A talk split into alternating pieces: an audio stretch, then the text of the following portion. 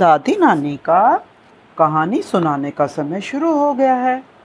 दादी नानी बच्चों के लिए आज एक बहुत ईमानदार, चीनी आदमी चांगम्यान की कहानी सुनाएगी। चांगम्यान को घूमने फिरने का बहुत शौक था। जब भी उसके पास कुछ वान, जो कि कोरिया की कॉइन्स होती हैं, उसके पास जब भी कुछ वान इकट्ठे हो जाते तो वो घूमने निकल पड़ता। एक बार उसने डिसाइड किया कि वो पीक चोन घाटी देखने जाएगा। पीक चोन घाटी के बारे में उसने बहुत सुना था कि वो घाटी बहुत सुंदर है। लेकिन वो यात्रा बहुत लंबी थी। इसके लिए उसे काफ़ी पैसों की ज़रूरत थी। इसीलिए उसने सोचा कि पहले मुझे बहुत मेहनत करनी चाहिए। और फिर मुझे पैसे इकट्ठे करने चाहिए। इसलिए उसने रात दिन मेहनत करी और बहुत सारे पैसे इकट्ठे कर लिए। एक दिन थोड़ा सा सामान और काफ़ी पैसे थैली में रखे और वो पीक चौन घाटी की ओर चल दिया। वो कहीं सवारी से चलता, कहीं पैदल चलता, कहीं किसी की घोड़ा गाड़ी में चलता और चलते चलते वो शाम को एक गाँव में पहुँचा।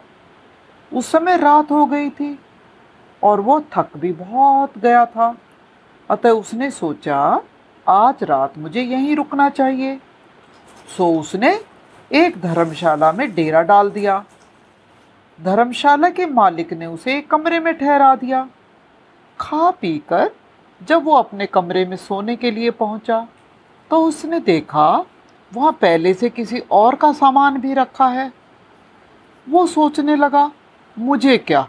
मुझे तो केवल रात को सोना है। ये सोचकर उसने कमरे के दूसरे कोने में अपना बिस्तर लगा लिया और जल्दी ही सो गया। आधी रात के बाद किसी के झकझोर उठाने से उसकी आँख खुल गई। उसने देखा, धर्मशाला का मालिक उसके सिराने खड़ा है।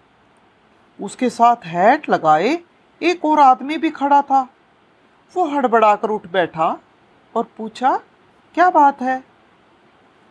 धर्मशाला का मालिक बहुत गुस्से में बोला, पहले चोरी करता है, फिर पूछता है, क्या बात है?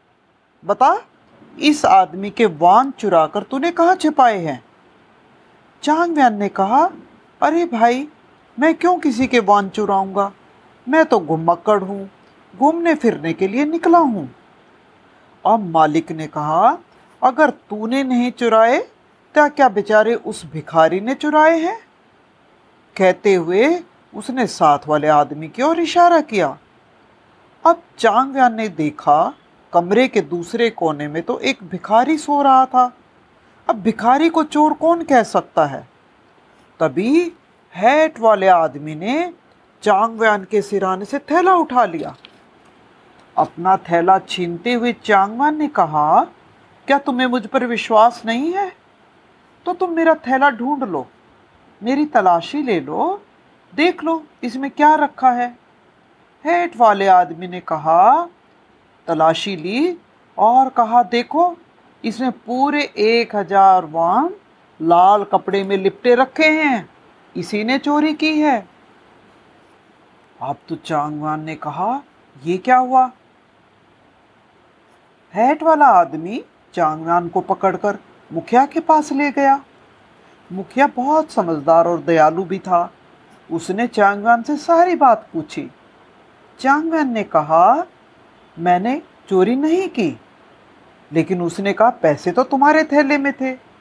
चांगवान ने कहा, जी हाँ वो मेरे थैले में मिले हैं, लेकिन न ही मैंने चुराए हैं और न ही मैंने अपने थैले में डाले हैं। मुखिया ने चांगव्यान को तीन महीने की जेल की सज़ा सुना दी। चांगव्यान बेचारा बहुत दुखी था। दुख के कारण वो रो पड़ा। वो तो बेचारा वान इकट्ठा करके घूमने निकला था और सुंदर घाटी को देखना चाहता था। यहाँ तो बात और भी उल्टी हो गई। सुंदर घाटी की बजाय वो जेल में पहुँच गया। मुखिया ने चांगव्यान से रोने का कारण पूछा।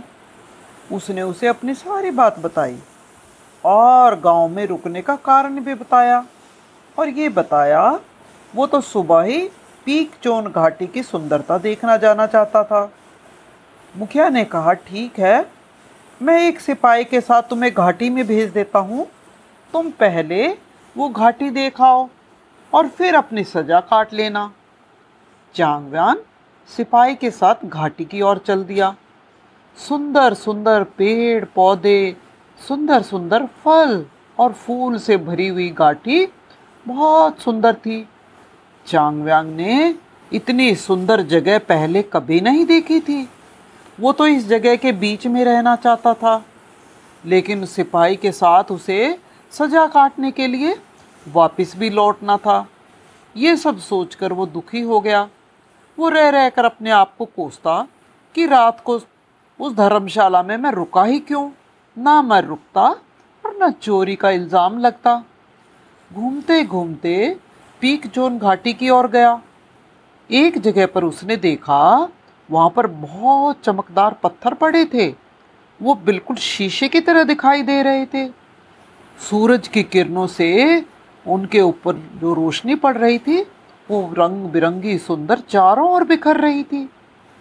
चांदम्यान ने एक पत्थर को छूकर देखा, जो ही उसने हाथ लगाया, त्यों ही वो पत्थर हिलने लगा।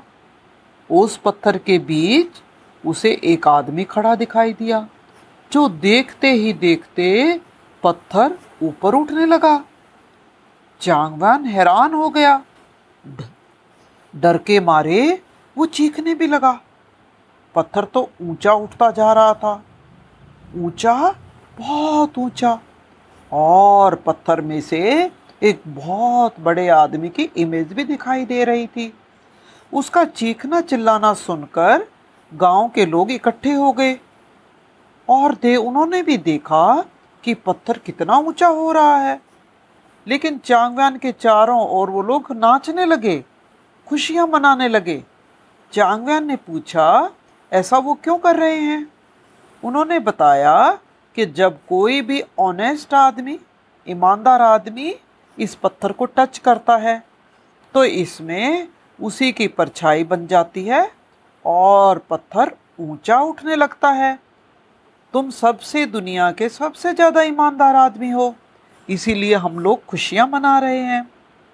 तभी चांग व्यांग को वो भिखारी भी दिखाई दिया। चांग व्यांग ने उसे बुलाया तो वो अनजान बनकर चल दिया। अब सिपाही को सब बात समझ आ गई। सिपाही ने भिखारी को पकड़ा और कहा, तुम्हें पत्थर को छूना पड़ेगा। भिखारी ने पत्थर को छुआ, लेकिन पत्थर तो ऊँचा भी नहीं उठा और अपनी जगह से हिला भी नहीं। अब सब लोगों को और सिपाही को सब बातें समझ आ गई। सिपाही भिखारी को पकड़कर मुखिया के पास ले गया। भिखारी ने अपनी गलती मान ली कि उसी ने वान चुराकर चांग व्यान के थैले में डाल दिए थे। मुखिया ने उसे एक साल के जेल की सजा सुना दी। मुखिया चांग व्यान को बहुत आदर के साथ घर ले गया। उसे अच्छा अच्छा खाना खिलाया और उससे माफ़ी भी मांगी। कहते हैं, पीकचोन घाटी में तीस मीट मीटर ऊँचा वो पत्थर आज भी खड़ा है और लोग चांग व्यान की ईमानदारी की बातें करते हैं। तो बच्चों, आज की कहानी यहीं ख़त्म होती है।